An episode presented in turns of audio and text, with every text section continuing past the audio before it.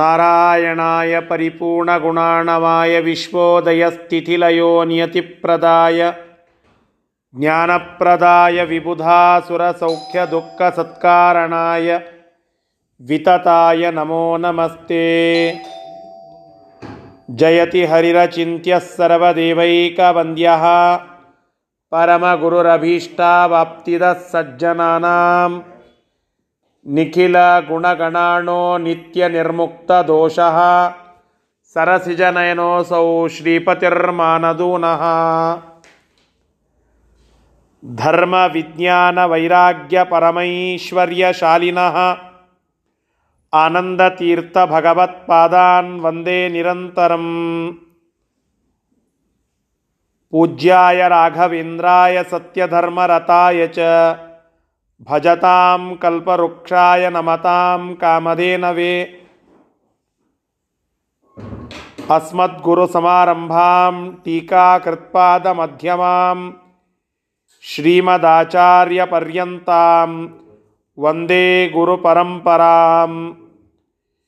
ವಿದ್ಯಾಪೀಠವಿಧಾತಾರಂ ವಿದ್ಯಾವಾರಿಧಿಚಂದಿರಂ ವಿದ್ಯಾರ್ಥಿವತ್ಸಲಂ ವಂದೇ ಮಹಾಮಹಿಮಸದ್ಗುರುಂ. ಶ್ರೀ ಗುರುಭ್ಯೋ ನಮಃ ಹರಿ ಓಂ. ಶ್ರೀ ಗುರುಭ್ಯೋ ನಮಃ. ಎರಡು ಮೂರು ದಿನಗಳಿಂದ ಪಾಠ ಆಗಿದ್ದಿಲ್ಲ. ರಾಘವೇಂದ್ರ ತೀರ್ಥ ಶ್ರೀಪಾದಂಗಳವರ ಆರಾಧನಾ ಮಹೋತ್ಸವ ಮತ್ತು ನಮ್ಮ ಕುಲದೇವರಾಗಿರತಕ್ಕಂತಹ ಚಪ್ಪರ ದೇವರ ಸಮಾರಾಧನೆ ಇದ್ದದ್ದರಿಂದ ಆ ಸಮಯಕ್ಕೆ ಪಾಠ ಆಗಿದ್ದಿಲ್ಲ. ಗುರುಸ್ಮರಣದ ಮೂಲಕವಾಗಿ ಪಾಠವನ್ನು ಪ್ರಾರಂಭ ಮಾಡುತ್ತೇನೆ ಅಂತ ಹೇಳಿದ್ದೆ. ಒಂದು ಐವತ್ತು ನಿಮಿಷ ರಾಘವೇಂದ್ರ ತೀರ್ಥ ಶ್ರೀಪಾದಂಗಳವರ ಮಹಿಮೆಯನ್ನು ಸಂಕ್ಷಿಪ್ತವಾಗಿ, ತಾವೆಲ್ಲ ಬಹುಶ್ರುತರು ಅನೇಕ ಕಾರ್ಯಕ್ರಮಗಳಲ್ಲಿ ಭಾಗವಹಿಸಿ ಆ ಗುರುಗಳ ಸ್ಮರಣೆಯನ್ನು ವಿಶೇಷವಾಗಿ ಮಾಡಿರ್ತೀರಿ.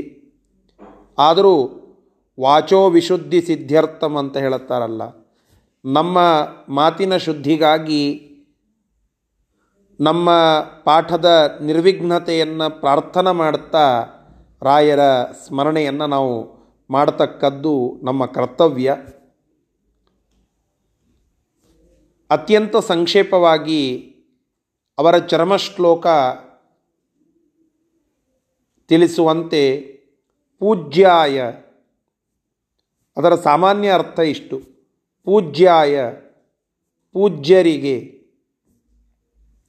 ರಾಘವೇಂದ್ರಾಯ ರಾಘವೇಂದ್ರ ತೀರ್ಥ ಶ್ರೀಪಾದಂಗಳವರಿಗೆ, ಸತ್ಯಧರ್ಮರತಾಯ ಸತ್ಯಧರ್ಮಗಳಲ್ಲಿ ರತರಾಗಿರ್ತಕ್ಕಂಥವರಿಗೆ,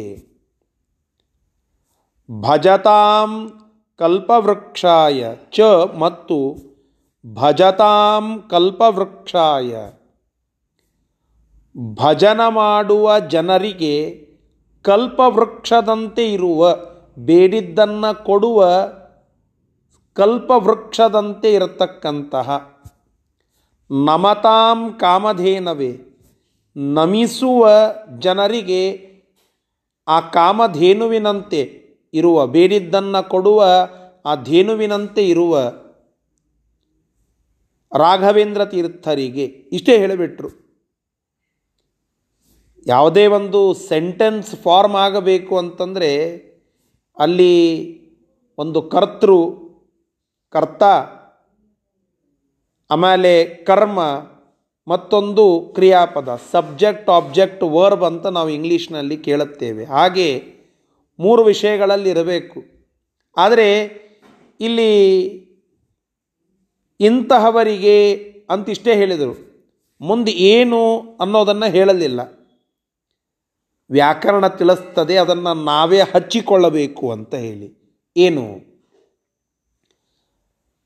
ನಮಃ, ಸ್ವಾಹ, ಸ್ವಧ, ಈ ಮೂರು ವರ್ಬ್ಗಳನ್ನು ಎಲ್ಲೆಲ್ಲಿ ಚತುರ್ಥಿ ವಿಭಕ್ತಿ ಇದೆಯೋ ಅದರ ಒಟ್ಟಿಗೆ ಜೋಡಿಸಿಕೊಳ್ಳಬೇಕು ಅಂತ ಸಂದೇಶ. ನಮಃ ಅನ್ನುವ ಪದವನ್ನು ಚತುರ್ಥಿ ವಿಭಕ್ತಿಯ ಜೊತೆಗೆ ಕೂಡಿಸ್ಕೊಳ್ಬೇಕು. ಚತುರ್ಥಿ ವಿಭಕ್ತಿ ಅಂದರೆ ಏನು? ಪ್ರಥಮ ಉ, ದ್ವಿತೀಯ ಅನ್ನು, ತೃತೀಯ ಇಂದ ಚತುರ್ಥಿಗೆ. ಯಾರಿಗೆ ಅಂತ ಇಲ್ಲಿ ಬರೆದಿದ್ದಾರೆ. ಮುಂದೆ ನಮಃ ಅಂತ ಕೂಡಿಸ್ಬೇಕು. ಯಾಕೆ?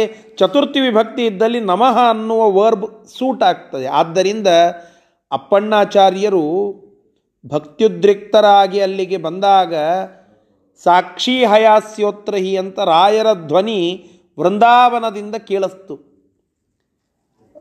ವೃಂದಾವನದೊಳಗೆ ಕುಳಿತುಕೊಂಡು ರಾಯರು ಆ ಮಾತನ್ನಾಡಿದರೆ ಆ ಶಬ್ದ ಭಕ್ತರಾಗಿರುವ ಅಪ್ಪಣ್ಣಾಚಾರ್ಯರಿಗೆ ಕೇಳಿಸ್ತಂತೆ. ಆ ಭರದಲ್ಲಿ, ಆ ಒಂದು ಅದ್ಭುತವಾದಂತಹ ಭಕ್ತಿಯ ಆಂದೋಲಿಕೆಯಲ್ಲಿ ತೇಲ್ತಾ ಇರುವ ಅಪ್ಪಣ್ಣಾಚಾರ್ಯರಿಗೆ ಶಬ್ದ ಏನಾಡಬೇಕು ಅಂತ ಗೊತ್ತಾಗಲಿಲ್ಲ. ತತ್ಕ್ಷಣದಲ್ಲಿ ಇಂಥವರಿಗೆ ಅಂತ ನಿಲ್ಲಿಸಿಬಿಟ್ರು. ನಾವು ಕೂಡಿಸ್ಕೊಳ್ಬೇಕು ನಮಃ. ಅದನ್ನು ಇಟ್ಟುಕೊಂಡು ಅವರ ಮುಖ್ಯ ಚರ್ಮಶ್ಲೋಕ ಮುಂದೆ ಹೊರ ಹೊರಟು ನಿಂತು ಯಾವುದು ಅಂದರೆ ದುರ್ವಾದಿಧ್ವಾಂತರವಯೇ ವೈಷ್ಣವೇಂದೀವರೇಂದವೇ ಶ್ರೀರಾಘವೇಂದ್ರ ಗುರವೇ ನಮೋತ್ಯಂತ ದಯಾಲವೇ ನಮಃ ಅಂತ ಅಲ್ಲಿ ಬಂತು. ಹೀಗಾಗಿ ನಾವು ನಮಃ ಅಂತ ಹಚ್ಚಿಕೊಳ್ಳಬೇಕು. ಯಾಕೆ ಅಂತಂದರೆ ಚತುರ್ಥಿ ವಿಭಕ್ತಿ ಇದೆ ಅಂತ. ಶಾಸ್ತ್ರ ಇಲ್ಲಿ ಒಂದು ಸಂದೇಶವನ್ನು ನಮಗೆ ಕೊಡುತ್ತದೆ.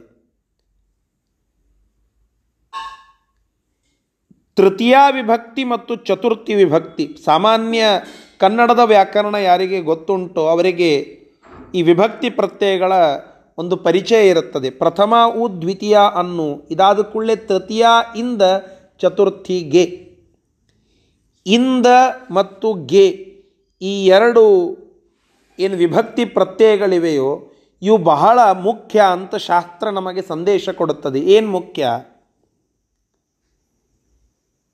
ನಾವು ಯಾವಾಗಲೂ ಯಾವುದೇ ಕಾರ್ಯವನ್ನು ಮಾಡುವಾಗ ತೃತೀಯ ಮತ್ತು ಚತುರ್ಥಿಯನ್ನು ಮುಖ್ಯವಾಗಿ ಇಟ್ಕೊಳ್ಬೇಕಂತೆ. ಯಾಕೆ? ನಾವು ಮಾಡುವ ಎಲ್ಲ ಕಾರ್ಯಗಳು ನಿನ್ನ ಒಲುಮೆಯಿಂದ ತೃತೀಯ, ನಿನಗಾಗಿ ಚತುರ್ಥಿ, ಪರಮಾತ್ಮನಿಗೆ ಸಮರ್ಪಣ ಮಾಡುವುದಕ್ಕೆ ನನ್ನ ಕಾರ್ಯ, ಪರಮಾತ್ಮನಿಂದಲೇ ನನ್ನ ಕಾರ್ಯ. ಈ ತೃತೀಯ ಮತ್ತು ಚತುರ್ಥಿ ವಿಭಕ್ತಿಗಳು ಯಾವಾಗ ನಮ್ಮ ಜೀವನದಲ್ಲಿ ಮುಖ್ಯ ಅಂಶವನ್ನು ಪಡೆದುಕೊಳ್ಳುತ್ತದೋ ಆವಾಗ ನಾವು ಪೂಜ್ಯಾಯ ಪೂಜ್ಯರಾಗ್ತೇವೆ. ನಮಗೆ ಪೂಜೆ ಮಾಡಿಸಿಕೊಳ್ಳುವ ಯೋಗ್ಯತೆ ಬರೋದು. ನಮ್ಮನ್ನು ಮತ್ತೊಬ್ಬರು ಪೂಜೆ ಮಾಡುತ್ತಾರೆ ಅಂತಂದರೆ, ಆರಾಧನಾ ಮಾಡುತ್ತಾರೆ ಅಂತಂದರೆ, ಆ ಆರಾಧನೆಯ ಮಾಡಿಸಿಕೊಳ್ಳುವ ಯೋಗ್ಯತೆ ನಮಗೆ ಬರೋದು ನಾವು ಯಾವಾಗ ಈ ತೃತೀಯ ಚತುರ್ಥಿ ವಿಭಕ್ತಿಗಳನ್ನು ನಮ್ಮ ಜೀವನದಲ್ಲಿ ಅಳವಡಿಸಿಕೊಳ್ಳುತ್ತೇವೋ ಆವಾಗ. ಅದರರ್ಥ ಯಾವಾಗ ನಾವು ಭಗವಂತನಿಂದ ತ್ವತ್ಪ್ರೇರಣೆಯ ತ್ವತ್ಪ್ರೀತ್ಯರ್ಥಂ ಭಗವತ್ ಪ್ರೇರಣೆಯ ಭಗವತ್ ಪ್ರೀತ್ಯರ್ಥವಾಗಿ ಎಲ್ಲ ಕಾರ್ಯವನ್ನು ಮಾಡುತ್ತೇವೋ ಆಗ ನಮಗೆ ಪೂಜ್ಯತ್ವ ಅನ್ನೋದು ಬರುತ್ತದೆ. ಆದ್ದರಿಂದ ಪೂಜ್ಯಾಯ, ಯಾರು ಭಗವಂತನಿಂದಲೇ ಭಗವಂತನಿಗಾಗಿಯೇ ಎಲ್ಲ ಕಾರ್ಯವನ್ನು ಮಾಡಿದ ಮಹಾನುಭಾವರಾಗಿರ್ತಕ್ಕಂತಹ ರಾಘವೇಂದ್ರ ತೀರ್ಥ ಶ್ರೀಪಾದಂಗಳವರೇ ಪೂಜ್ಯಾಯ.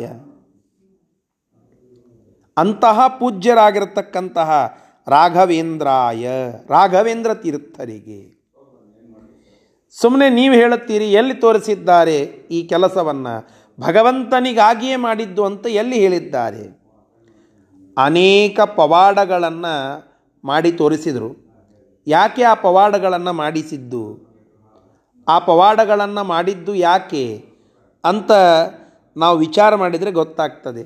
ಅನೇಕ ಭೂತ ಪ್ರೇತಾದಿಗಳನ್ನು ಬಿಡಿಸಿದರು. ಅಂಧೋಪಿ ದಿವ್ಯ ದೃಷ್ಟಿ ಸ್ಯಾತ್ ಏಡಮೋಕೋಪಿ ವಾಕ್ಪತಿ ಪೂರ್ಣಾಯು ಪೂರ್ಣ ಸಂಪತ್ತಿ ಸ್ತೋತ್ರಸ್ಯಾಸ್ಯ ಜಪಾಧವೇತ್. ಈ ರಾಯರ ಸ್ತೋತ್ರ ಅಂದರೆ ಸಾಕು, ಅಂಧರಾಗಿರತಕ್ಕಂಥವರಿಗೆ ಕಣ್ಣು ಬಂದು ಬಿಡುತ್ತದೆ. ಮೂಕನಾಗಿರತಕ್ಕಂಥವನು ಮೂಕೋಪಿ ಯತ್ಪ್ರಸಾದೇನ ಮುಕುಂದ ಶಯನಾಯತೆ, ಮೂಕರಾಗಿರ್ತಕ್ಕಂಥವರಿಗೂ ಮಾತು ಬಂದು ವಾಕ್ಪತಿಗಳಾಗಿ ಹೋಗಿಬಿಟ್ರು.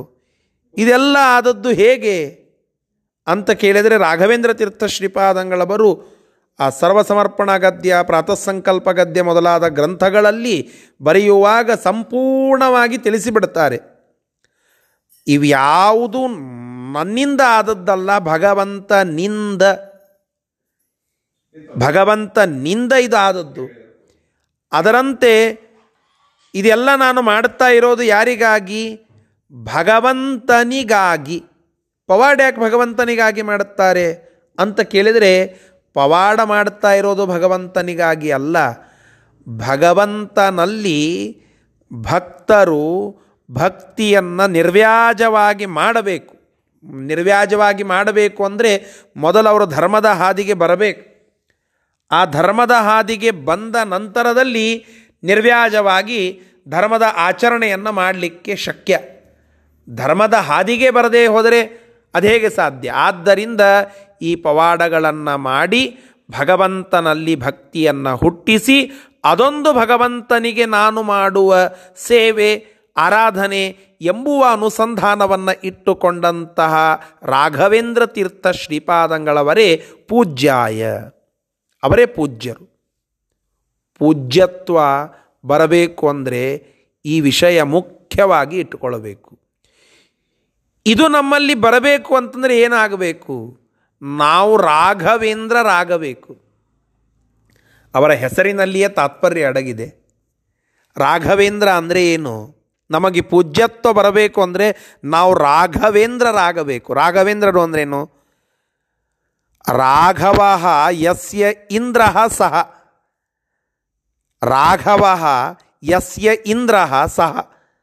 ರಾಘವ ಅಂದರೆ ರಾಮ. ರಾಮನ ಕಥಾನಕವನ್ನು ನಾವೆಲ್ಲ ಕೇಳುತ್ತಾ ಇದ್ದೇವೆ.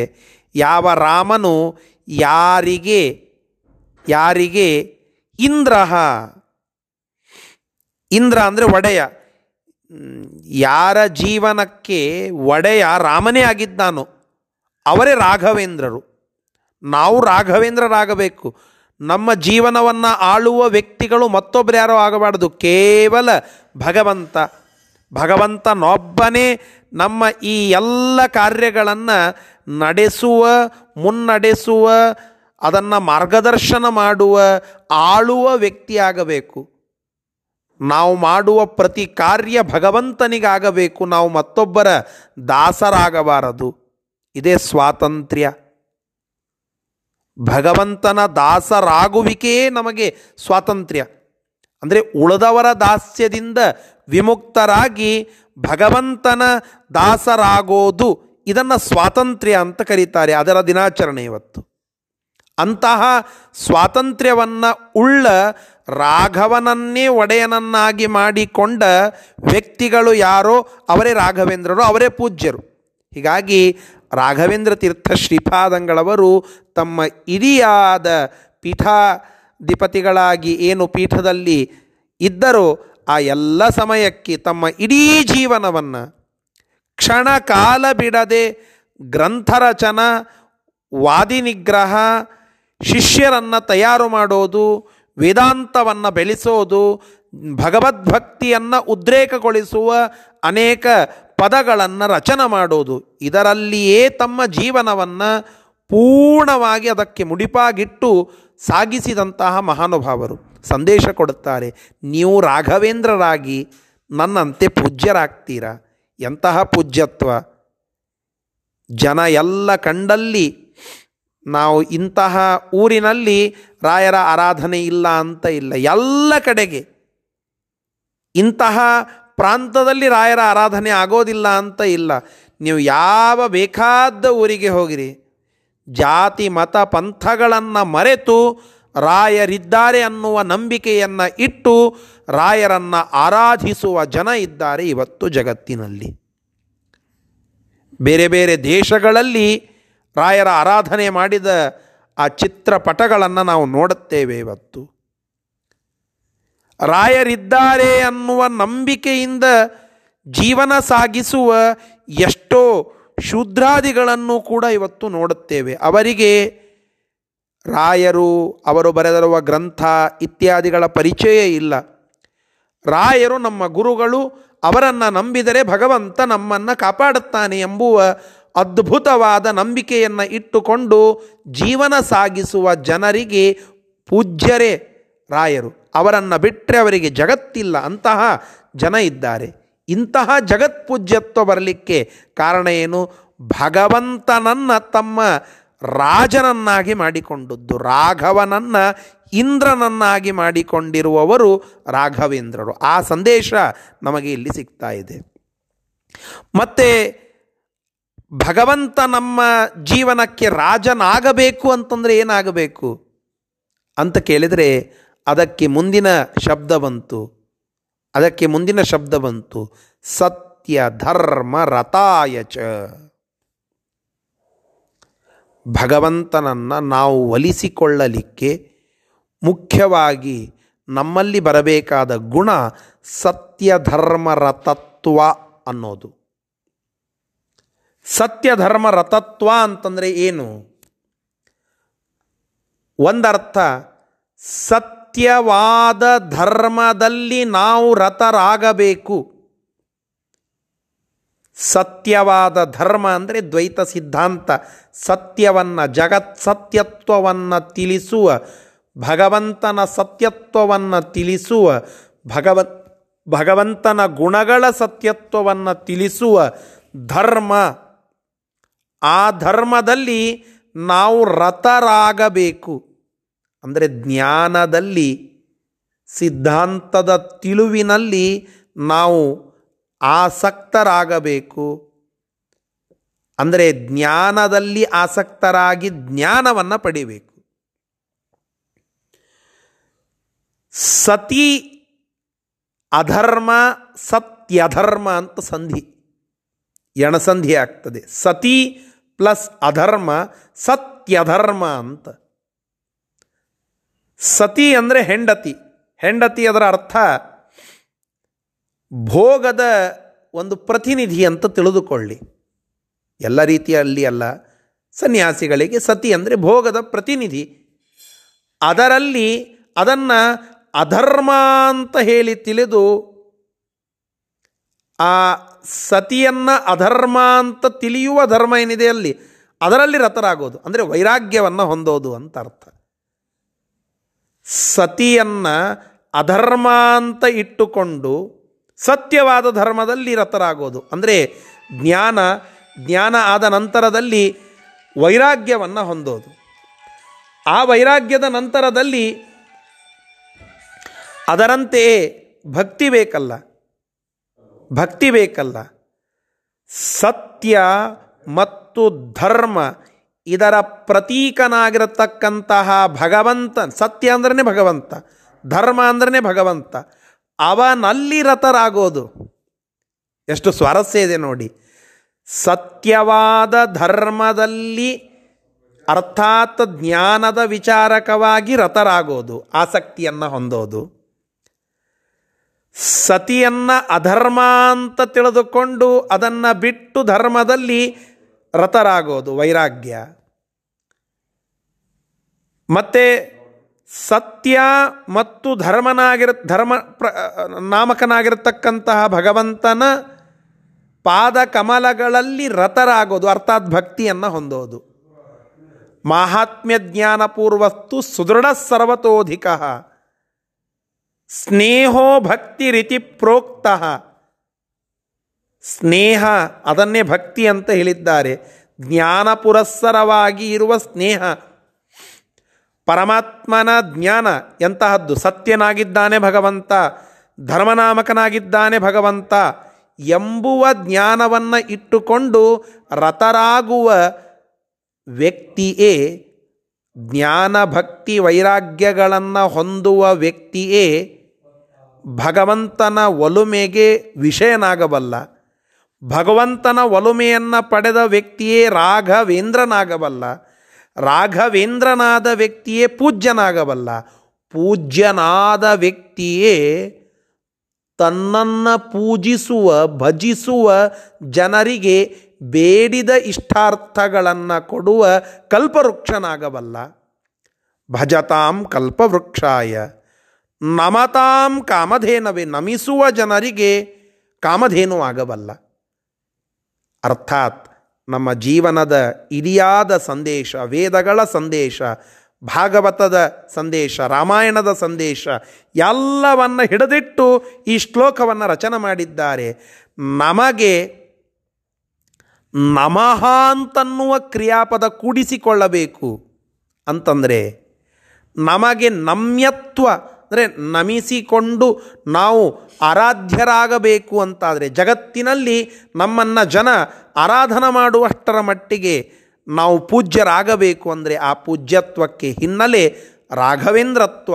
ನಮಗೆ ಪ ಭಗವಂತನೇ ಒಡೆಯನಾಗಬೇಕು, ನಮ್ಮ ಮೇಲೆ ಭಗವಂತ ಕೃಪಾ ಮಾಡಿ ನಮ್ಮ ಜೀವನಕ್ಕೆ ಅವ ಒಡೆಯನಾಗಬೇಕು ಅಂದರೆ ಸತ್ಯ ಧರ್ಮಗಳಲ್ಲಿ ನಾವು ರತರಾಗಬೇಕು. ಇದನ್ನೇ ರಾಘವೇಂದ್ರ ತೀರ್ಥ ಶ್ರೀಪಾದಂಗಳವರು ಮಾಡಿದ್ದು.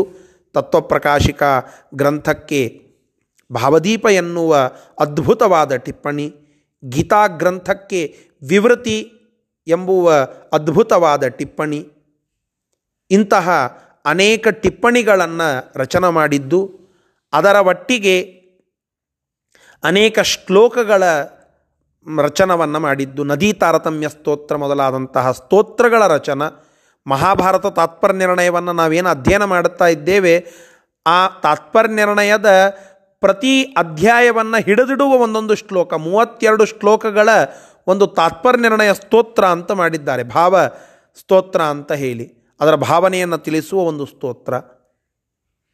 ಮತ್ತು ಇದೆಲ್ಲದರ ಒಟ್ಟಿಗೆ ಉಪನಿಷತ್ ಖಂಡಾರ್ಥಗಳನ್ನು ರಚನೆ ಮಾಡಿದ್ದು, ಭಾಷ್ಯಗಳಿಗೆ ಟಿಪ್ಪಣಿಯನ್ನು ರಚನೆ ಮಾಡಿದ್ದು. ಇದೆಲ್ಲದರ ಒಟ್ಟಿಗೆ ಮುಖ್ಯವಾಗಿ ಗದ್ಯ ಭಾಗವನ್ನು ಆರಿಸಿಕೊಂಡದ್ದು. ಪ್ರಾಯ ಯತಿಗಳಾಗಿರತಕ್ಕಂಥವರು ಗದ್ಯವನ್ನು ರಚನೆ ಮಾಡಿದ್ದು ಯಾದವಾರ್ಯರು ಬಿಟ್ಟರೆ ರಾಯರು. ಮತ್ತೊಬ್ಬರು ಯಾರೂ ಗದ್ಯ ರಚನೆ ಮಾಡುವ ಗೋಜಿಗೆ ಹೋಗಿಲ್ಲ. ವಾದಿರಾಜ ತೀರ್ಥ ಶ್ರೀಪಾದಂಗಳವರು ಗದ್ಯ ರಚನೆ ಮಾಡಿರುವ ವಿಚಾರವನ್ನು ಪ್ರಾಯ ಇಲ್ಲ ಅಂತ ಅಂದ್ಕೊಳ್ಳುತ್ತೇನೆ, ನೋಡಿಲ್ಲ. ಅನೇಕ ಕಾವ್ಯಗಳನ್ನು, ಸ್ತೋತ್ರಗಳನ್ನು ರಚನೆ ಮಾಡಿದ್ದಾರೆ, ಆದರೆ ಗದ್ಯ ಭಾಗವನ್ನು ಅವರು ಹಿಡಿದಿಲ್ಲ. ರಾಯರು ಅದನ್ನೂ ಮಾಡಿದ್ದಾರೆ. ಕನ್ನಡದಲ್ಲಿ ಒಂದು ಮೂರ್ನಾಲ್ಕು ಉಪಲಬ್ಧವಾಗಿರುವ ಪದ್ಯಗಳನ್ನು, ಕೀರ್ತನಗಳನ್ನು ರಚನೆ ಮಾಡಿದ್ದಾರೆ. ಹೀಗೆ ಇದನ್ನೆಲ್ಲ ಮಾಡಿ ಸತ್ಯಧರ್ಮ ರತರಾಗಿ ಜ್ಞಾನಭಕ್ತಿ ವೈರಾಗ್ಯವನ್ನು ಹೊಂದಿದವರಾಗಿ ಅವರು ರಾಘವೇಂದ್ರರಾದರು. ತನ್ಮೂಲಕ ನಮಗೆ ಸಂದೇಶ ಕೊಟ್ಟರು, ನೀವು ಸತ್ಯಧರ್ಮ ರತರಾಗ್ರಿ, ರಾಘವೇಂದ್ರರಾಗ್ರಿ.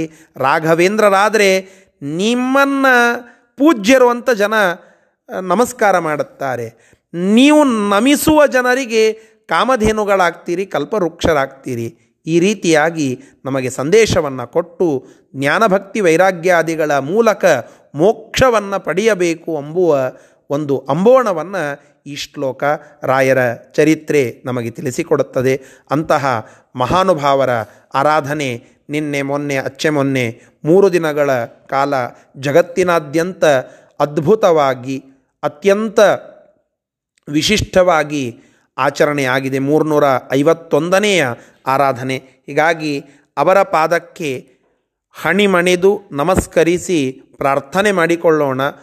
ಅವರೇ ಬರೆದಿರುವ ತಾತ್ಪರ್ಯನಿರ್ಣಯದ ಆ ಒಂದು ಟಿಪ್ಪಣಿಯನ್ನು ಅಥವಾ ಅದರ ವ್ಯಾಖ್ಯಾನ ರೂಪವಾಗಿರತಕ್ಕಂತಹ ಭಾವ ಸಂಗ್ರಹವಾಗಿರತಕ್ಕಂತಹ ಸ್ತೋತ್ರದ ಒಂದು ಅರ್ಥ ನಮಗಾಗುವಂತೆ, ಅವರ ಗದ್ಯಗಳ ಅರ್ಥ ಮುಂದಿನ ದಿನಗಳಲ್ಲಿ ತಿಳಿಯುವ ಭಾಗ್ಯವನ್ನು ಒದಗಿಸುವಂತೆ ರಾಯರೇ ನಮಗೆ ಅನುಗ್ರಹಿಸಲಿ ಅಂತ ಪ್ರಾರ್ಥನೆ ಮಾಡುತ್ತಾ, ಟೀಕಾರಾಯರ ವಿಶೇಷವಾದಂತಹ ಗ್ರಂಥಗಳ ಅರ್ಥ ನಮಗೆ ಆಗುವಂತೆ, ಶ್ರೀಮದಾಚಾರ್ಯರ ಭಾವದ ಅರ್ಥ ಆಗುವಂತೆ ಅನುಗ್ರಹಿಸಲಿ ಅಂತ ಪ್ರಾರ್ಥನೆ ಮಾಡೋಣ. ಇಷ್ಟು ಆ ಗುರುಗಳ ಸ್ಮರಣೆಯನ್ನು ಮಾಡುತ್ತಾ ಒಂದೆರಡು ಶ್ಲೋಕಗಳ ತಾತ್ಪರ್ಯದ ವಿಚಾರವನ್ನು ಇವತ್ತು ತಿಳಿದುಕೊಳ್ಳುವ ಪ್ರಯತ್ನ ಮಾಡೋಣ. ಶ್ರೀ ಗುರುಭ್ಯೋ ನಮಃ. ಹರಿ ಓಂ. ಉತ್ತರಕಾಂಡದ ನಿರೂಪಣ ಆಗ್ತಾ ಅಲ್ಲಿ ಒಂದು ಅಂಶ ಬಂತು. ಏನು ಅಂತಂದರೆ, ರಾಮದೇವರ ಅಶ್ವಮೇಧ ಯಾಗ ನಡೀತಾ ಇದೆ.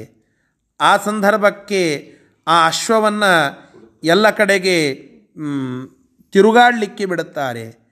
ಆಗ ಅದು ರಾಮನಿದ್ದ ರಾಮನಿದ್ದ ಸ್ಥಳದಿಂದ ಈ ವಾಲ್ಮೀಕಿ ಋಷಿಗಳ ಆಶ್ರಮದ ಅರಣ್ಯ ಭಾಗದ ಮಧ್ಯದಲ್ಲಿ ಬರುತ್ತದೆ. ಆಗ ಅಲ್ಲಿ ಲವಕುಶರ ಒಟ್ಟಿಗೆ ಆ ರಾಮನ ಸೈನ್ಯದ ಯುದ್ಧದ ಆಗ್ತದೆ, ಯುದ್ಧದಂತೆ ಆ ಒಂದು ಚಿಕ್ಕ ಯುದ್ಧ ಅಂತ ಅಂದುಕೊಳ್ಳಿ ಆಗ್ತದೆ, ಸೋಲ್ತಾರೆ. ರಾಮ ಅವರನ್ನು ಕರೆದುಕೊಂಡು ಬಾ ಅಂತ ಹೇಳುತ್ತಾನೆ. ಆಗ ಸೀತಾದೇವಿ ಲವಕುಶರು ಆ ರಾಮನ ಯಾಗಶಾಲೆಗೆ ಬರ್ತಾರೆ. ಆಗ ಸೀತಾದೇವಿ ಒಂದು ನಿಮಿತ್ತ ಮಾಡಿಕೊಂಡು ಅಲ್ಲಿ ಹೇಳುತ್ತಾಳಂತೆ, ಏನಂತಂದರೆ ನಾನೇನಾದರೂ ಅಕಸ್ಮಾತ್ತಾಗಿ ಏನಾದರೂ ತಪ್ಪು ಮಾಡಿದರೆ ನಾನಿಷ್ಟೊತ್ತಿಗೆ ಉಳಿಲೇಬಾರದಾಗಿತ್ತು. ಭೂಮಿಯನ್ನು ಕುರಿತು ಶಪಥ ಮಾಡುತ್ತಾಳೆ, ಭೂಮಿಯನ್ನು ಕುರಿತು ಶಪಥ ಮಾಡುತ್ತಾಳೆ ನಾನು ಪತಿವ್ರತ ಸ್ತ್ರೀನೇ ಆಗಿದ್ದರೆ ನನ್ನನ್ನು ತಾಯಿ ತಕ್ಷಣ ಕರೆದುಕೊಂಡು ಬಿಡುವಂತ. ಇದೊಂದು ನೆಪ ಮಾತ್ರ, ಶಪಥ ಮಾಡಿದ್ದೇ ತಡ. ಭೂದೇವಿ ತನ್ನ ಆ ಭೂಮಿಯನ್ನು ಸರಿದು ಮಧ್ಯಭಾಗದಲ್ಲಿ ಬೆಳಕು ಬಿದ್ದು ಅಲ್ಲಿ ಸೀತಾದೇವಿ ಅಂತರ್ಧಾನಳಾಗ್ತಾಳೆ ಅಂತ ನಾವು ಕೇಳಿದ್ದೇವೆ. ಆ ರೀತಿಯಾಗಿ ರಾಮನಿಂದ ದೂರ ಆದ್ಲಲ್ಲ ಅಂತನ್ನುವ ಪ್ರಶ್ನೆ ಬಂದರೆ ಅದಕ್ಕೆ ಹೇಳುತ್ತಾರೆ ಆಚಾರ್ಯರ ತಾತ್ಪರ್ಯ ನಿರ್ಣಯ ಬಂತು. ತತ್ರ ಭೂಮಿ ಶಪಥಚ್ಛಲಾನ್ರಣಾಂ ದೃಷ್ಟಿಮಾರ್ಗಂ ಅಪಹಾಯ ಸಾ ಸ್ಥಿತ. ಕೇವಲ ಯಾರ ಅಜ್ಞಾನ ಇರುವ ಜನ ಏನಿದ್ದಾರಲ್ಲ ಅವರ ದೃಷ್ಟಿಯಿಂದ ದೂರಲಾದಳೆ ಹೊರತು ಅದಕ್ಕಿಂತ ಹೆಚ್ಚಿನದ್ದೇನಿಲ್ಲ. ಅಜ್ಞರಾಗಿರುವ ಜನ, ಅವರಿಗೆ ನೋಡುವ ಸಾಮರ್ಥ್ಯ ಇಲ್ಲ, ಹೀಗಾಗಿ ಅವರ ದೃಷ್ಟಿಯಿಂದ ದೂರಳಾಗಿದ್ದಾಳೆ. ಆದರೆ ಸೀತಾದೇವಿ ಪರಮಾತ್ಮನ ಹತ್ತಿರಕ್ಕೆ ನಿತ್ಯದಲ್ಲಿ ಇದ್ದಾಳೆ, ಅವಳಿಗೆ ವಿಯೋಗ ಇಲ್ಲವೇ ಇಲ್ಲ. ನಿತ್ಯಾವಿಯೋಗಿನಿ ಆಗಿರತಕ್ಕಂತಹ ಅವಳಿಗೆ ಯಾವ ರೀತಿಯಾದಂತಹ ವಿಯೋಗ ಅದಿಲ್ಲ ಅಂತನ್ನುವ ವಿಚಾರವನ್ನು ನಮಗೆ ತಿಳಿಸಿದ್ದಾಳೆ. ಈ ರೀತಿಯಾಗಿ ಆ ಸಂದೇಶವನ್ನು ನಾವು ತಿಳಿದಿದ್ದೇವೆ. ಅದರ ನಂತರದ ವಿಚಾರಕವಾಗಿ ನಾವಿವತ್ತು ತಿಳಿದುಕೊಳ್ಳಬೇಕು. ಮೂವತ್ತ ಆರನೆಯ ಶ್ಲೋಕದಿಂದ ಇವತ್ತು ಪಾಠ ಆಗಬೇಕು. ಹಾಂ, ಕೊನೆಯಲ್ಲಿ ಒಂದು ಪ್ರಶ್ನೆ ಮಾಡಿದ್ರು, ಐಹಿಕ ಮತ್ತು ಪಾರಮಾರ್ಥಿಕ ಅಥವಾ ಐಹಿಕ ಮತ್ತು ಆಮುಷ್ಮಿಕ ಅಂತ ಅಂದರೆ ಏನು ಅಂತ. ಪ್ರಾಯ ಅವರು ಇಲ್ಲ ಅಂತ ಅಂದ್ಕೊಳ್ಳುತ್ತೇನೆ ಇವತ್ತು ಪಾಠದಲ್ಲಿ. ಸರಿ, ನಾಳೆ ಅವರು ಇದ್ದಾಗಲೇ ಆ ವಿಚಾರವನ್ನು ಹೇಳುತ್ತೇನೆ. ಮೂವತ್ತ ಏಳನೇ ಶ್ಲೋಕದವರೆಗೆ ಪಾಠ ಆಗಿದೆ, ಮೂವತ್ತೇಳನೆಯ ಶ್ಲೋಕದವರೆಗೆ ಪಾಠ ಆಗಿದೆ. ಅದರ ನಂತರದ ಶ್ಲೋಕವನ್ನು ಇವತ್ತು ನಾವು ತಿಳಿಯಬೇಕು. ಶ್ರೀ ಗುರುಭ್ಯೋ ನಮಃ.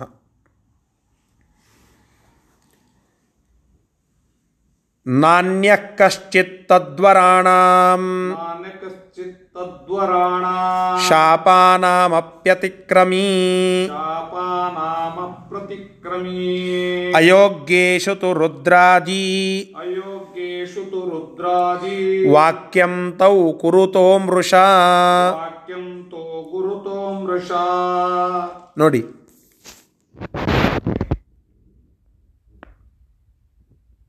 ಹಿಂದೆ ಒಂದು ವಿಚಾರವನ್ನು ಹೇಳಿದರು, ಏನು ಅಂತಂದರೆ ನಿಜಾಧಿಕ್ಯಸ್ಯ ವಿಜ್ಞಪ್ತೈ ಕ್ವಚಿದ್ವಾಯುಸ್ತದಾಜ್ಞೇಯ ಹಂತಿ ಬ್ರಹ್ಮತ್ವಮಾತ್ಮೀಯಂ ಮದ್ದಾಜ್ಞಾಪಯಿತುಂ ಪ್ರಭು. ಏನು ಹೇಳಿದರೆ ಇದರ ಅರ್ಥ ಏನು ಅಂತಂದರೆ, ದುರ್ಜನರಾಗಿರತಕ್ಕಂತಹ ವ್ಯಕ್ತಿಗಳು ಅವರಲ್ಲಿ ಬ್ರಹ್ಮದೇವರು ಐಹಿಕವಾದ ವರವನ್ನು ಇಟ್ಟರೆ ಆ ಐಹಿಕ ಬ್ರಹ್ಮವರವನ್ನು ಭಗವಂತ ಸುಳ್ಳು ಮಾಡುತ್ತಾನೆ. ಯಾಕೆ ಅಂದರೆ ತಾನು ಬ್ರಹ್ಮನಿಗಿಂತ ಉತ್ತಮನಾಗಿದ್ದೇನೆ ಎಂಬುವುದನ್ನು ಜಗತ್ತಿಗೆ ತೋರಿಸಲಿಕ್ಕಾಗಿ ಅದನ್ನೇ ಮಾಡಿದ್ದಾನೆ ರಾವಣ ಕುಂಭಕರ್ಣರ ಕೇಸ್ನಲ್ಲಿ. ಅವರಿಗೆ ಬ್ರಹ್ಮದೇವರ ವರ ಇತ್ತು, ಅವಧ್ಯತ್ವ ಇತ್ತು. ತಥಾಪಿ ಅವರನ್ನು ಪರಮಾತ್ಮ ರಾಮರೂಪದಲ್ಲಿ ಇದ್ದಾಗ ಸಂಹಾರ ಮಾಡುತ್ತಾನೆ. ಬ್ರಹ್ಮದೇವರ ವರ ಉಲ್ಲಂಘನ ಮಾಡಿದ್ನಲ್ಲ. ಹೌದು, ಯಾಕೆ ದುರ್ಜನರಲ್ಲಿ ಇಂತಹ ಅವಧ್ಯತ್ವ ಮೊದಲಾದ ಲೌಕಿಕ ಐಹಿಕ ಅಂದರೆ ಲೌಕಿಕವಾದ ವರ ಇತ್ತು ಅಂದರೆ ಅದನ್ನು ಸುಳ್ಳು ಮಾಡಿ ಜಗತ್ತಿಗೆ ತೋರಿಸ್ತಾನೆ. ನೋಡಪ್ಪ, ನಾನು ಬ್ರಹ್ಮನಿಗಿಂತ ದೊಡ್ಡವ, ಅವ ಹೇಳಿದ್ದನ್ನು ಉಲ್ಲಂಘನ ಮಾಡುವ ಸಾಮರ್ಥ್ಯ ನನಗುಂಟು ಅಂತ. ಮತ್ತು ಇನ್ನು ಕೆಲವೊಮ್ಮೆ ವಾಯುದೇವರು ಅದನ್ನು ಬ್ರಹ್ಮದೇವರ ಮಾತುಗಳನ್ನು ಉಲ್ಲಂಘನ ಮಾಡಿದ್ದುಂಟು ಕೆಲವು ಪ್ರಸಂಗಗಳಲ್ಲಿ. ಯಾಕೆಂದರೆ ವಾಯುದೇವರು ಹೇಳ್ತಾರಂತೆ, ನಾನು ಭಾವಿ ಬ್ರಹ್ಮ, ಬ್ರಹ್ಮದೇವರ ಪದವಿಗೆ ಯೋಗ್ಯ, ಹೀಗಾಗಿ ಸ್ವಲ್ಪ ಈಗ ಆ ರೈಟ್ಸ್ಗಳನ್ನು ಹೊಂದಲಿಕ್ಕೆ ನನಗೂ ಅಧಿಕಾರ ಉಂಟು, ಕೆಲವು ಪ್ರಸಂಗಗಳಲ್ಲಿ ಮಾತ್ರ. ಹೀಗಾಗಿ ಆ ಕೆಲವು ಹಕ್ಕುಗಳನ್ನು, ಬ್ರಹ್ಮದೇವರ ಮಾತುಗಳನ್ನು ಕೆಲವೊಮ್ಮೆ ಕೆಲವು ಪ್ರಸಂಗಗಳಲ್ಲಿ ಉಲ್ಲಂಘನ ಮಾಡಿ ತೋರಿಸ್ತಾರೆ ಹನುಮಂತ ದೇವರು, ಇವರೇ ಬ್ರಹ್ಮ ಪದವಿಗೆ ಹೋಗುವವರು ಎಂಬುದಾಗಿ. ಹೀಗಾಗಿ ಪರಮಾತ್ಮ ಸುಳ್ಳು ಮಾಡಿದ್ದು ತಾನು ಸರ್ವೋತ್ತಮ ಅಂತನ್ನುವುದನ್ನು ತೋರಿಸಲಿಕ್ಕೆ, ವಾಯುದೇವರು ಬ್ರಹ್ಮದೇವರ ಮಾತುಗಳನ್ನು ಉಲ್ಲಂಘಿಸಿದ್ದು ನಾನು ಬ್ರಹ್ಮ ಪದವಿಗೆ ಯೋಗ್ಯ, ಮುಂದೆ ಅಲ್ಲಿಗೆ ಬರ್ತೇನೆ ಎಂಬುವ ಸೂಚನೆಯನ್ನು ಕೇವಲ ಜನರಿಗೆ ತೋರಿಸುವುದಕ್ಕಾಗಿ ಎಂಬುದಾಗಿ ಹಿಂದಿನ ಶ್ಲೋಕದಲ್ಲಿ ಹೇಳಿದ್ದಾರೆ. ಈಗ ಅದರ ಮುಂದುವರೆದ ಭಾಗವನ್ನು ಹೇಳುತ್ತಾ ಇದ್ದಾರೆ. ನಾಣ್ಯ ಕಶ್ಚಿತ, ಈಗ ತಿಳಿದುಕೊಳ್ಳಿ, ಅಂದರೆ ಅರ್ಥ ಆಗ್ತದೆ. ನಾಣ್ಯ ಕಶ್ಚಿತ್ ತದ್ವರಾಣಾಂ ಶಾಪಾನಂ ಅಪ್ಯತಿಕ್ರಮಿ. ಭಗವಂತ ಮತ್ತು ವಾಯುದೇವರು ಇವರಿಬ್ಬರನ್ನು ಬಿಟ್ಟರೆ ಇನ್ನು ಮೂರನೇದವರು ಯಾರೂ ಕೂಡ ಬ್ರಹ್ಮದೇವರ ವರವನ್ನು ಅಥವಾ ಶಾಪಗಳನ್ನು ಮೀರಿ ಉಲ್ಲಂಘನ ಮಾಡಿ ಇರಲಿಕ್ಕೆ ಸಾಧ್ಯ ಇಲ್ಲ. ಅದನ್ನು ಮೀರುವ, ಅತಿಕ್ರಮಣ ಮಾಡುವ ಸಾಮರ್ಥ್ಯ ಗರುಡಶೇಷ ರುದ್ರಾದಿ ಯಾವ ದೇವತೆಗಳಿಗೂ ಇಲ್ಲ. ಬ್ರಹ್ಮದೇವರ ಮಾತನ್ನು ಉಲ್ಲಂಘಿಸುವ ಒಂದು ಶಕ್ತಿ ಸಾಮರ್ಥ್ಯ ಹರಿ ಮತ್ತು ವಾಯು ಇಬ್ಬರಿಗೆ.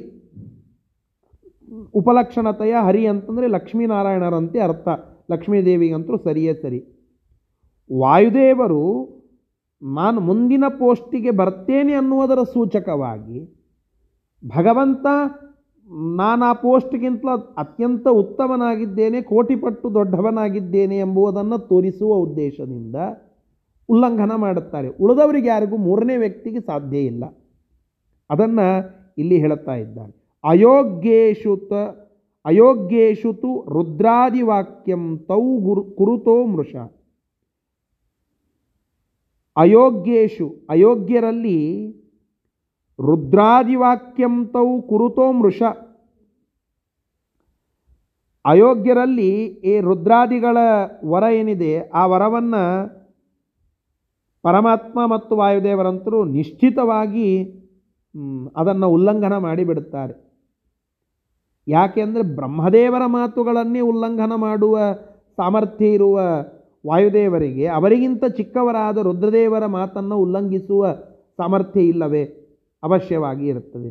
ಬ್ರಹ್ಮದೇವರ ಮಾತನ್ನೇ ಉಲ್ಲಂಘನ ಮಾಡಿ ಸರ್ವೋತ್ತಮತ್ವೇನ ಪರಮಾತ್ಮ ಜಗತ್ತಿನಲ್ಲಿ ತೋರ್ತಾ ಇದ್ದಾನೆ ಅಂದ ಮೇಲೆ, ರುದ್ರನ ಮಾತು ಅಥವಾ ರುದ್ರಾದಿಗಳ ಮಾತು ಅದನ್ನು ಉಲ್ಲಂಘನ ಮಾಡಲಿಕ್ಕೆ ಆಗೋದಿಲ್ಲವೇ? ಹೀಗಾಗಿ ಯೋಗ್ಯರಾಗಿರುವ ಬ್ರಹ್ಮದೇವರ ಮಾತುಗಳನ್ನೇ ಉಲ್ಲಂಘನ ಮಾಡುತ್ತಾನೆ. ಅಯೋಗ್ಯೇಶು ಅಂದರೆ ಅಷ್ಟರ್ಥ ಅಲ್ಲಿ. ಯೋಗ್ಯರಾಗುವ ಬ್ರಹ್ಮದೇವರ ಮಾತನ್ನೇ ಉಲ್ಲಂಘನ ಮಾಡಬಹುದು ಪರಮಾತ್ಮ. ಕೆಲವು ಪ್ರಸಂಗಗಳಲ್ಲಿ ವಾಯುದೇವರು ಮಾಡುತ್ತಾರೆ ಅಂತಾದರೆ, ಇನ್ನು ರುದ್ರಾದಿಗಳು ಅಯೋಗ್ಯರಾಗಿರತಕ್ಕಂತಹ ರುದ್ರಾದಿ, ಅಯೋಗ್ಯ ಅಂದರೆ ಮತ್ತು ತಪ್ಪು ತಿಳ್ಕೊಳ್ಳಬೇಡಿ, ಅಯೋಗ್ಯ ಅಂದರೆ ಇಲ್ಲಿ ಬ್ರಹ್ಮದೇವರಿಗಿಂತ ಯೋಗ್ಯತೆಯಲ್ಲಿ ಕಡಿಮೆಯಾಗಿರುವ ರುದ್ರಾದಿಗಳು. ಮತ್ತು ನಮಗಿಂತಲೂ ಅಯೋಗ್ಯರು ಅಂತ ತಿಳ್ಕೊಳ್ಳೋದಲ್ಲ, ನಮಗಿಂತಲೂ ಕೋಟಿ ಕೋಟಿ ಎಷ್ಟೋ ಕೋಟಿ ಪಟ್ಟು ಉತ್ತಮರಾಗಿದ್ದಾರೆ ರುದ್ರಾದಿ ಎಲ್ಲ ದೇವತೆಗಳು. ಆದರೆ ಬ್ರಹ್ಮದೇವರಿಗಿಂತ, ಪರಮಾತ್ಮನಿಗಿಂತ, ವಾಯುದೇವರಿಗಿಂತ ಯೋಗ್ಯತೆಯಲ್ಲಿ ಕಡಿಮೆ ಇರುವ, ಅಯೋಗ್ಯರಾಗಿ ಇರುವ ಆ ರುದ್ರಾದಿಗಳ ಮಾತು ಅದನ್ನಂತರೂ ಹರಿವಾಯುಗಳು ಸುಳ್ಳು ಮಾಡುತ್ತಾರೆ. ಇದು ಒಂದರ್ಥ. ಅಯೋಗ್ಯೇಶು, ಯಾರೋ ಅಯೋಗ್ಯರಾಗಿರತಕ್ಕಂಥವ ವ್ಯಕ್ತಿಗಳಿಗೆ ರುದ್ರಾದಿವಾಕ್ಯಂ ತೌ ಕುರುತೋ ಮೃಷ. ಅಯೋಗ್ಯರಾಗಿರತಕ್ಕಂಥವರು ಯಾರಿಗೋ ರುದ್ರದೇವರು ಅಥವಾ ರುದ್ರಾದಿ ದೇವತೆಗಳು ಯಾರೋ ವರ ಕೊಟ್ಟಿದ್ದರೆ ಅದನ್ನು ನಿಶ್ಚಿತವಾಗಿ ಪರಮಾತ್ಮ ಉಲ್ಲಂಘನ ಮಾಡಿಬಿಡುತ್ತಾನೆ. ಯೋಗ್ಯರಾಗಿದ್ದರೆ ಅದನ್ನು ಪುರಸ್ಕಾರ ಮಾಡುತ್ತಾನೆ. ಈ ರೀತಿಯಾಗಿಯೂ ಅರ್ಥ. ಅಂದರೆ ಒಬ್ಬ ಒಳ್ಳೆ ಸಾತ್ವಿಕನಾದಂತಹ ವ್ಯಕ್ತಿ ಇದ್ದಾನೆ, ತಪಸ್ಸನ್ನು ಮಾಡಿದ್ದಾನೆ, ಒಳ್ಳೆ ಅತ್ಯುತ್ತಮವಾದ ಯಾವುದೋ ಒಂದು ವರವನ್ನು ಕೇಳಿದ್ದಾನೆ, ಅದಕ್ಕೆ ಅವನು ಯೋಗ್ಯನೂ ಆಗಿದ್ದಾನೆ. ಆ ಯೋಗ್ಯತೆ ಉಳ್ಳ ಒಬ್ಬ ವ್ಯಕ್ತಿ ರುದ್ರದೇವರಿಂದ ವರ ಪಡೆದಿದ್ದರೆ ಅದನ್ನು ಪರಮಾತ್ಮ ಎಸ್ ಎಕ್ಸೆಪ್ಟೆಡ್ ಅಂತ ಹೇಳಿ ಅನುಗ್ರಹ ಮಾಡಿ ಪುರಸ್ಕಾರ ಮಾಡಿಬಿಡ್ತಾನೆ. ಯಾರೋ ಒಬ್ಬ ಅಯೋಗ್ಯನಾಗಿದ್ದರೆ ಅವನಲ್ಲಿ ಇಡುವ ಆ ಬ್ರಹ್ಮ ರುದ್ರದೇವರ ವರವನ್ನು ಪರಮಾತ್ಮ ವಾಯುದೇವರು ನಿಶ್ಚಿತವಾಗಿ ಉಲ್ಲಂಘನ ಮಾಡಿಬಿಡುತ್ತಾರೆ. ಯಾಕೆಂದರೆ ಅತ್ಯುತ್ತಮರಾಗಿರ್ತಕ್ಕಂತಹ ರಾಮದೇವರಿಗೆ ಈ ರುದ್ರದೇವರ ಮಾತು ಇದನ್ನು ಉಲ್ಲಂಘನ ಮಾಡುವ ಸಾಮರ್ಥ್ಯ ಉಂಟು ಅಂತ ಈ ಶ್ಲೋಕ ನಮಗೆ ತಿಳಿಸಿಕೊಡ್ತಾ ಇದೆ. ಇದರ ಶಬ್ದಶಃ ಅರ್ಥ. ಅನ್ಯಃ ಕಶ್ಚಿತ್, ಬೇರೊಬ್ಬರ್ಯಾರೂ ಕೂಡ, ಅನ್ಯಃ ಕಶ್ಚಿತ್ ಬೇರೊಬ್ಬರ್ಯಾರೂ ಕೂಡ, ತದ್ವರಾಣಾಂ ಆ ಪರಮಾತ್ಮ ಮತ್ತು ವಾಯುದೇವರು ಕೊಡುವ ಅಲ್ಲ ಬ್ರಹ್ಮದೇವರ ವರಗಳನ್ನು, ತದ್ವರಾಣಂ ತತ್ ಅಂದರೆ ಇಲ್ಲಿ ಬ್ರಹ್ಮದ ಬ್ರಹ್ಮದೇವರ, ತದ್ವರಾಣಂ ಆ ಬ್ರಹ್ಮದೇವರ ವರಗಳನ್ನು ಅಥವಾ ಶಾಪಾನಾಂ ಶಾಪಗಳನ್ನು, ಅಪಿ ಅವುಗಳನ್ನೂ ಕೂಡ, ನ ಅತಿಕ್ರಮಿ, ನ ಅಂತ ಮೊದಲನೇದ್ದು ಕೂಡಿಸ್ಕೊಳ್ಬೇಕು, ನ ಅನ್ಯಃ ಅಂತ ಇದೆಯಲ್ಲ, ಅನ್ಯಃ ಕಶ್ಚಿತ್ ತದ್ವರಾಣಾಂ ಶಾಪಾನಾಂ ಅಪಿ ನ ಅತಿಕ್ರಮಿ, ಅತಿಕ್ರಮಿಸುವ ಸಾಮರ್ಥ್ಯ ಇಲ್ಲ. ಅಯೋಗ್ಯೇಶು ಅಯೋಗ್ಯರಾಗಿರತಕ್ಕಂಥವರಲ್ಲಿ ರುದ್ರಾದಿವಾಕ್ಯಂ ರುದ್ರದೇವರೇ ಮೊದಲಾದಂತಹ ದೇವತೆಗಳು ಕೊಟ್ಟಿರುವ ವರವನ್ನು ಅಥವಾ ಶಾಪಗಳನ್ನು, ವರ ಅಂತೆ ಅರ್ಥ ಮಾಡ್ಕೊಳ್ಬೇಕು. ಯಾಕಂದರೆ ಅಯೋಗ್ಯರಿಗೆ ಶಾಪ ಕೊಟ್ಟಿದ್ರೆ ಅದನ್ನು ಪರಮಾತ್ಮ ಪುರಸ್ಕಾರ ಮಾಡುತ್ತಾನೆ. ಅಯೋಗ್ಯರಲ್ಲಿ ಕೊಟ್ಟಿರತಕ್ಕಂತಹ ವರಗಳನ್ನು ತೌ ತೌ ಅಂದರೆ ದ್ವಿತೀಯ ವಿಭಕ್ತಿ, ಶ್ರೀಹರಿ ಮತ್ತು ಪ್ರಾಣದೇವರು ಅರ್ಥಾತ್ ವಾಯುದೇವರು ಇವರು ಮೃಷಾ ಕುರುತಃ ಸುಳ್ಳು ಮಾಡಿ ಬಿಡುತ್ತಾರೆ. ಅಂದರೆ ಅದನ್ನು ಉಲ್ಲಂಘನ ಮಾಡುವ ಸಾಮರ್ಥ್ಯ ಭಗವಂತನಿಗೆ ವಾಯುದೇವರಿಗೆ ಉಂಟು ಅಂತ ತಾತ್ಪರ್ಯವನ್ನು ತಿಳಿಸ್ತಾ ಇದ್ದಾರೆ. ಮುಂದಿನ ಶ್ಲೋಕ. ಏಕದೇಶೇನ ಸತ್ಯಂ ತೂ ಯೋಗ್ಯೇಶ್ವಪಿ ಕದಾಚನ ನ ವಿಷ್ಣೋರ್ವಚನಂ ಕ್ವಾಪಿ ಮೃಷಾ ಭವತಿ ಕಸ್ಯಚಿತ್ ಏತದರ್ಥೋವತಾರಸ್ತು ವಿಷ್ಣೋರ್ಭವತಿ ಸರ್ವಧಾ. ಇದೇ ವಿಚಾರವನ್ನು ಮತ್ತೆ ಒಂದಿಷ್ಟು ವಿಸ್ತಾರ ಮಾಡಿ ಹೇಳುತ್ತಾ ಇದ್ದಾರೆ. ಈಗೇನು ಹೇಳಿದ್ವಿ ಅದೇ ವಿಷಯವನ್ನು.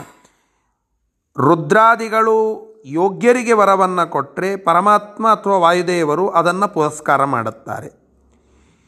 ಕೆಲವು ಎಕ್ಸೆಪ್ಷನಲ್ ಆದಂತಹ ಕೇಸ್ಗಳಲ್ಲಿ ಯೋಗ್ಯರಿಗೆ ಕೊಟ್ಟಿರುವ ವರವನ್ನು ಸುಳ್ಳು ಮಾಡುತ್ತಾರೆ.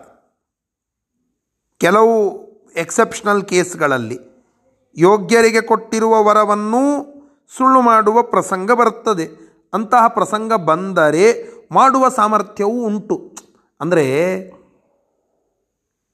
ಭಗವಂತನಿಗೆ ಮತ್ತು ವಾಯುದೇವರಿಗೆ ರುದ್ರದೇವರನ್ನು ನಿಯಮನ ಮಾಡುವ ಶಕ್ತಿ ಉಂಟು. ಇಷ್ಟು ಹೇಳಬೇಕಾಗಿದೆ ಅಲ್ಲಿ. ಕಿಂಕರ ಶಂಕರಾದ್ಯಾಹ, ಶಂಕರಾದಿ ಎಲ್ಲ ದೇವತೆಗಳು ಕೂಡ ವಾಯುದೇವರ ಪರಮಾತ್ಮನ ಕಿಂಕರರು. ಅವರು ಕೊಟ್ಟಿರುವ ಯೋ ಯೋಗ್ಯರಿಗೆ ಅವರು ವರ ಕೊಟ್ಟಿದ್ದರೆ ಸಾಮಾನ್ಯವಾಗಿ ಪುರಸ್ಕಾರ ಮಾಡುತ್ತಾರೆ. ಏನೋ ಪ್ರಸಂಗ ಬಂತು ಅದನ್ನು ಸುಳ್ಳು ಮಾಡಬೇಕು ಅಂದರೆ ಯೋಗ್ಯರ ಮಾತುಗಳನ್ನು ಸುಳ್ಳು ಮಾಡುವ ಸಾಮರ್ಥ್ಯ ಉಂಟು. ಮತ್ತು ನ ವಿಷ್ಣೋರ್ವಚನಂ ಕ್ವಾಪಿ ಮೃಷಾ ಭವತಿ ಕಸ್ಯಚಿತ್, ಇದು ಸಿದ್ಧಾಂತ, ಇಲ್ಲಿ ಮುಖ್ಯ ಸಿದ್ಧಾಂತ ಅಡಗಿದೆ.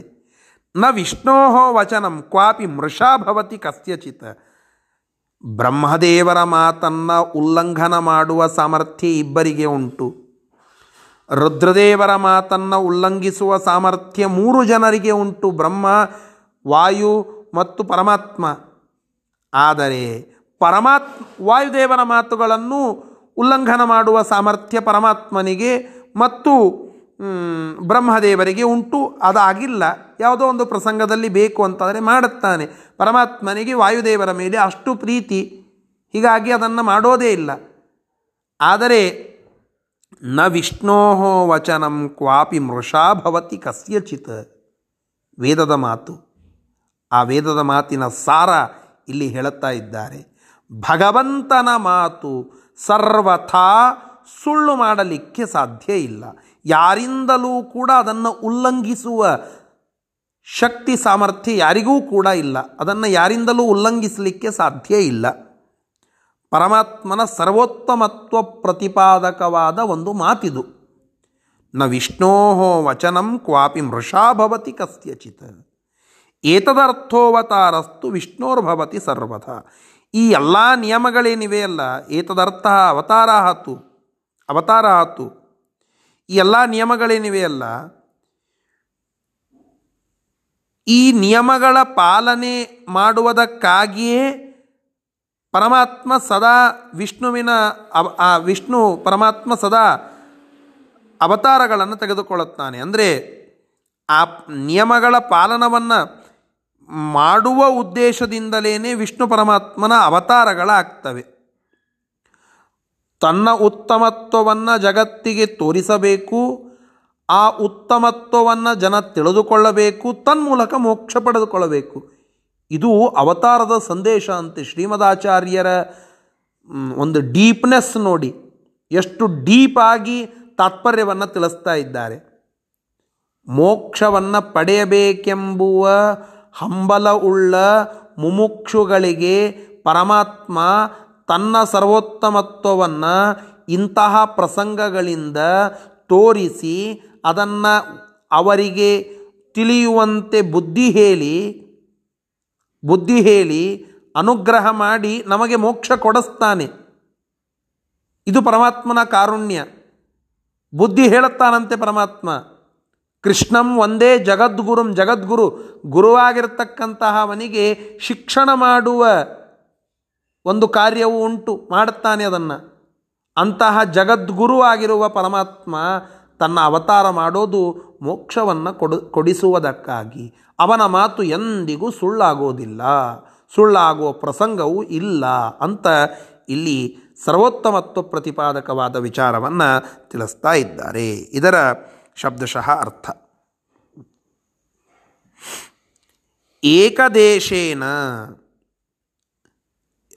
ಯೋ ಯೋಗ್ಯೇಶು ಅಪಿ, ಯೋಗ್ಯರಲ್ಲಿಯೂ ಕೂಡ, ಅಂದರೆ ರುದ್ರಾದಿಗಳು ಯೋಗ್ಯರಲ್ಲಿ ವರವನ್ನು ಕೊಟ್ಟಿದ್ದರೆ ಸತ್ಯಂತು ಅದನ್ನು ಸಾಮಾನ್ಯವಾಗಿ ಸತ್ಯ ಮಾಡುತ್ತಾನೆ. ಕದಾಚನ ಏಕದೇಶೇನ, ಕೆಲವು ಕಡೆಗೆ ಅದನ್ನು ಸುಳ್ಳು ಮಾಡುವ ಪ್ರಸಂಗವೂ ಬರ್ತದೆ, ಬಂದಾಗ ಅದನ್ನು ಮಾಡುತ್ತಾನೆ. ಆದರೆ ವಿಷ್ಣೋಹೋ ವಚನಂ, ವಿಷ್ಣು ಪರಮಾತ್ಮನ ಮಾತು ಮಾತ್ರ ಕಸ್ಯಚಿತ, ಯಾವ ವಿಷಯದಲ್ಲಿಯೂ ಕೂಡ, ಯಾರ ವಿಷಯಕವಾಗಿಯೂ ಕೂಡ, ಯಾವ ವಿಷಯದಲ್ಲಿಯೂ ಕೂಡ, ಎಲ್ಲಿಯೂ ಕೂಡ ಕ್ವಾಪಿ, ಎಲ್ಲಿಯೂ ಕೂಡ ನ ಮೃಷಾ ಭವತಿ, ಸುಳ್ಳಾಗೋದಿಲ್ಲ. ಶಿಶುಪಾಲ ನೂರು ತಪ್ಪು ಮಾಡಿದ ಕೂಡಲೇ ನನ್ನ ಚಕ್ರ ಹೋಗಿ ಅವನನ್ನು ಕೊಲ್ತದೆ ಅಂತ ಪರಮಾತ್ಮ ಮಾತು ಹೇಳಿದ್ದ. ಅದು ಸುಳ್ಳಾಗಲೇ ಇಲ್ಲ. ಅದನ್ನು ಉಲ್ಲಂಘನ ಮಾಡುವ ಸಾಮರ್ಥ್ಯ ಮತ್ತೊಬ್ಬರಿಗಿಲ್ಲ. ಹೀಗಾಗಿ ಪರಮಾತ್ಮ ಮಾತ್ರ ಯಾರಿಂದಲೂ ತನ್ನ ಮಾತುಗಳನ್ನು ಉಲ್ಲಂಘಿಸಿಕೊಳ್ಳದೇ ಇರತಕ್ಕಂತಹ ವ್ಯಕ್ತಿ. ತನ್ನ ಮಾತು ಅಂದರೆ ಅವನದ್ದು ಸುಪ್ರೀಂ ಕೋರ್ಟ್, ಉಳಿದವ್ರದ್ದೆಲ್ಲ ಮಾತು ಹೈಕೋರ್ಟಿನಲ್ಲಿ ಇದ್ದಂತೆ. ಅವರ ಮಾತುಗಳು ಮತ್ತೆ ಸುಪ್ರೀಂ ಕೋರ್ಟಿನಲ್ಲಿ ಪ್ರಶ್ನಿತವಾಗಬಹುದು. ಏಕಸದಸ್ಯ ಪೀಠದಂತೆ ಇರುವ ಸರ್ವೋತ್ತಮನಾದಂಥವನು ನಮ್ಮ ಪರಮಾತ್ಮ. ಅವನ ಮಾತು ಅಲ್ಲಿ ಬಂತು ಅಂದರೆ ಅದು ಫೈನಲ್. ನ ವಿಷ್ಣೋ ವಚನಂ ಕ್ವಾಪಿ ಮೃಷಾ ಭವತಿ ಕಸ್ಯಚಿತ್.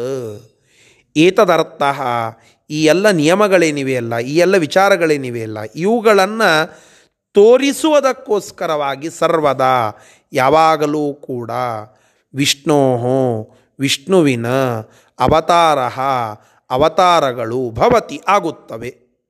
ಇಷ್ಟು ಇಲ್ಲಿ ತಿಳಿಸುವ ಶ್ಲೋಕ. ಇದರ ಮುಂದಿನ ವಿಚಾರವನ್ನು ನಾಳೆ ದಿನ ಮತ್ತೆ ಮುಂದುವರಿಸೋಣ. ಶ್ರೀಕೃಷ್ಣಾರ್ಪಣಮಸ್ತು. ಹರಯೇ ನಮಃ.